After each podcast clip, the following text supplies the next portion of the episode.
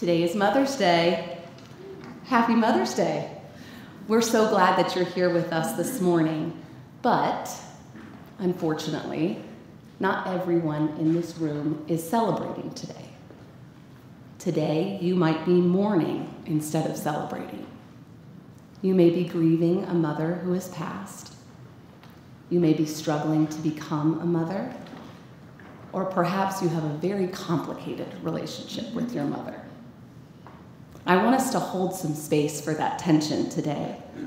But I also want to celebrate that not all the people who mother us in this life happen to be our biological mothers. Often, God puts beautiful people into our life who love and care for us like a mother. And that love always points us back to God.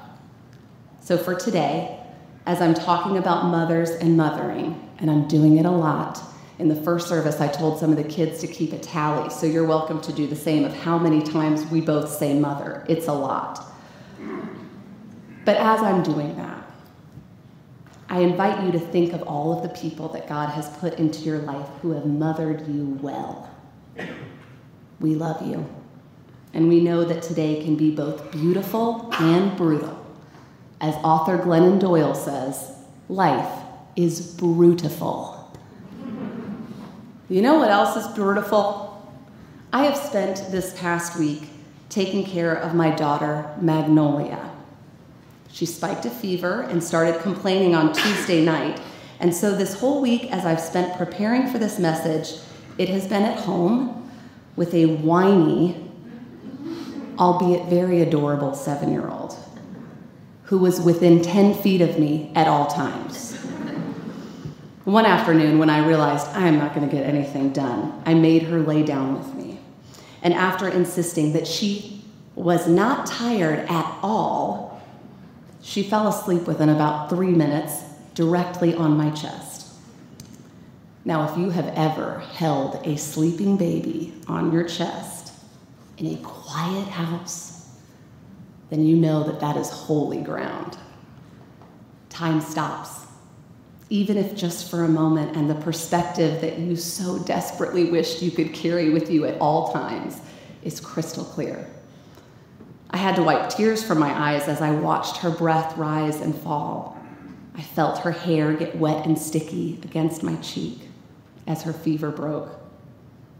As long as I live, I pray I never forget moments like that. And how amazing it is to think that the God of the universe loves us the same way I love my little girl. It feels impossible, but I know it's true that God loves us even more than that. Dr. Wil Gafney is an Episcopal priest, biblical scholar, professor at Brite Divinity School in Fort Worth, and she's dedicated her entire career to studying and elevating translations of Scripture. She's done some really fascinating research on biblical translation. And the inspiration for this message today comes from how she translates the Hebrew word rachum. The root for that word means womb. Usually, rachum is translated as compassion or mercy. It's used almost 100 times in the Bible, and 80% of the time it's used to describe the character or the heart and love of God. Dr. Gafney translates this word to be mother love.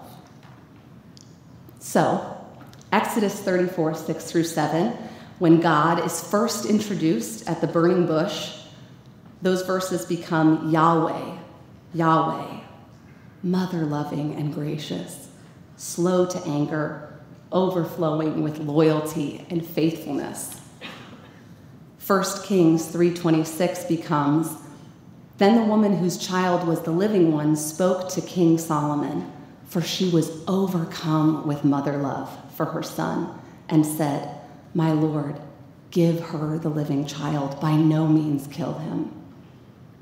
Isaiah 59:15 becomes, "Can a woman forget her nursing child and have no mother love for the son born of her womb?" Even though she may forget, I will not forget you. Behold, I have inscribed you on the palms of my hands. I could go on, but you know, we'd be here for 96 more verses. and you might ask, why does that matter? It's such a tiny little blip in all the words of Scripture. But it matters to me. It matters because I understand to a depth of my soul that I cannot fully put into words what mother love really looks like. I have had great compassion for people. I have shown mercy. But the mother love that I have for my children and for the amazing people in this world that God has put in my life, that is larger than anything I've ever felt before. That tiny little change in translation opens up the scriptures in a whole new way to me. It expands my understanding on the love of God. There are many places in scripture that use mothering and female imagery to describe the divine nature of God. Let's start at the beginning.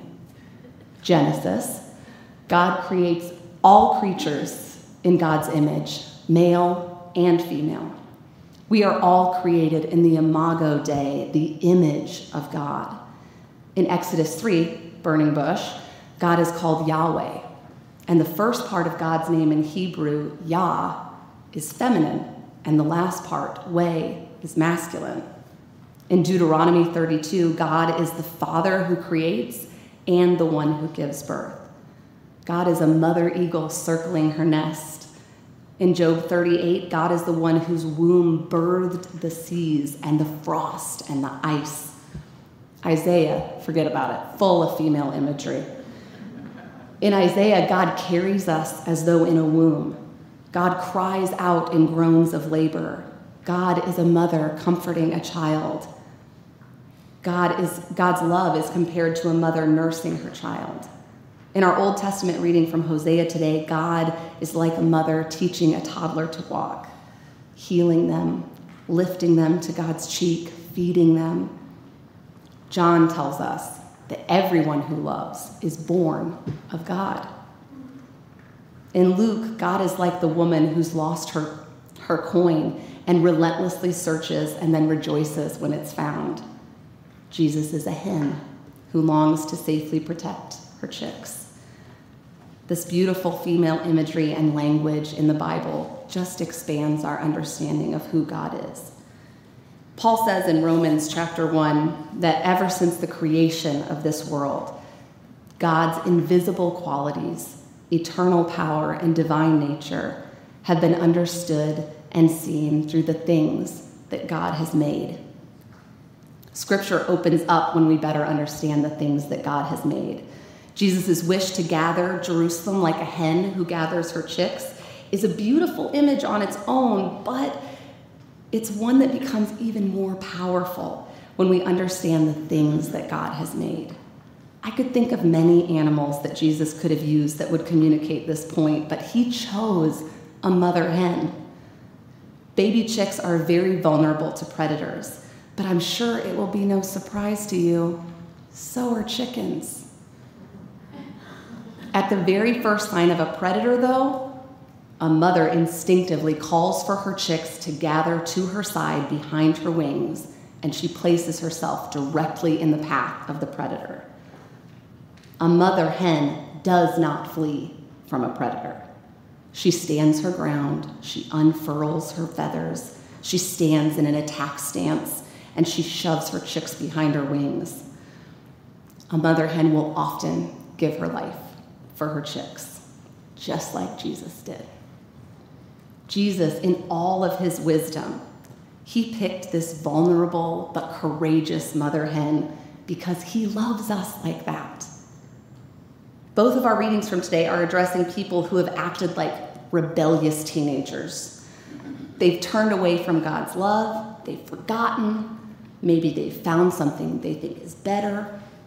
In Hosea, God laments this rebellion but he wants to remind Israel how much they've been loved and nurtured since their birth. In Luke, Jesus wishes to gather Jerusalem under his wing. And that's not just mother love, that's also forgiveness and grace. Our faith is built on the recognition of that beautiful love. We are called to be a community that is transformed by that grace and that love of God. That love is not meant to stay hidden here in this room. It's meant to transform us from the inside out and then transcend out of these doors, down the street, around the corner to the people who desperately need it. You might be wondering why I chose the image that's on the front of your bulletins this morning group of majestic elephants. Well, I mean, elephants are my mother's favorite animal, so happy Mother's Day, Mom. But did you know that elephants are some of the best mothers on earth? Forget tiger moms. I want to be an elephant mom. Elephants are fascinating creatures. They've got a lot to teach us about those invisible qualities that are made visible through God's creation. But they also have a lot to teach us about what a community that is built and sustained by love looks like. Female elephants spend a lifetime, 70 to 80 years, traveling in matriarchal herds. Male elephants leave these herds as teenagers, typical. but they still come back periodically to reconnect with their moms, probably to wish them a happy Mother's Day. Elephants are very affectionate. They kiss and they hug and they cuddle one another, they play together. Elephants grieve, and their grief stays with them. Many elephants will return to where their loved ones passed away years later to mourn them. Elephants are also protective, and they work as a herd to watch over and to defend one another. But perhaps one of the most beautiful expressions of an elephant's nature is expressed during birth. Jen Hatmaker is a Christian author and speaker, and she describes it more beautifully than I could. In the wild, when a mama elephant is giving birth, all the other female elephants in the herd back around her in formation, like you see on your bulletin. They close the ranks so that the delivering mama cannot be seen in the middle. They stomp and they kick up dirt and soil to throw attackers off the scent. They surround the mama and incoming baby in protection, sending a clear signal to predators that if they want to attack their friend when she's vulnerable, they're going to have to get through 40 tons of female aggression first. And when that baby elephant is delivered, the sister elephants do two things. First, they kick up sand and dirt over the newborn to protect its fragile skin from the sun. As most mothers know, SPF is very important. But then they all start trumpeting a giant celebration of new life, of sisterhood, of something beautiful being born in a harsh, wild world despite enemies and attackers and odds. Elephant calves are then supported in that community, that beautiful community that is built and sustained by protective and very powerful mother love no matter if the females in that herd have ever had a baby. They still surround all of the young and one another with their support. That love, it defines their lives. It directs their travels, it creates their culture, and it follows them their entire life. So today, in honor of these beautiful elephants, I hope we kick up the dust and trumpet loudly to celebrate the mother love that we have here in our community. I pray that we show up for one another, support one another. May we mother love one another so well out of the gratitude and thanks that we have a God who loves us even more than the very best mothers in our midst. And I'm looking at a lot of them. Mother love is more than compassion, it's more than mercy. It's a love that is unconditional and vast, unable to be earned or comprehended.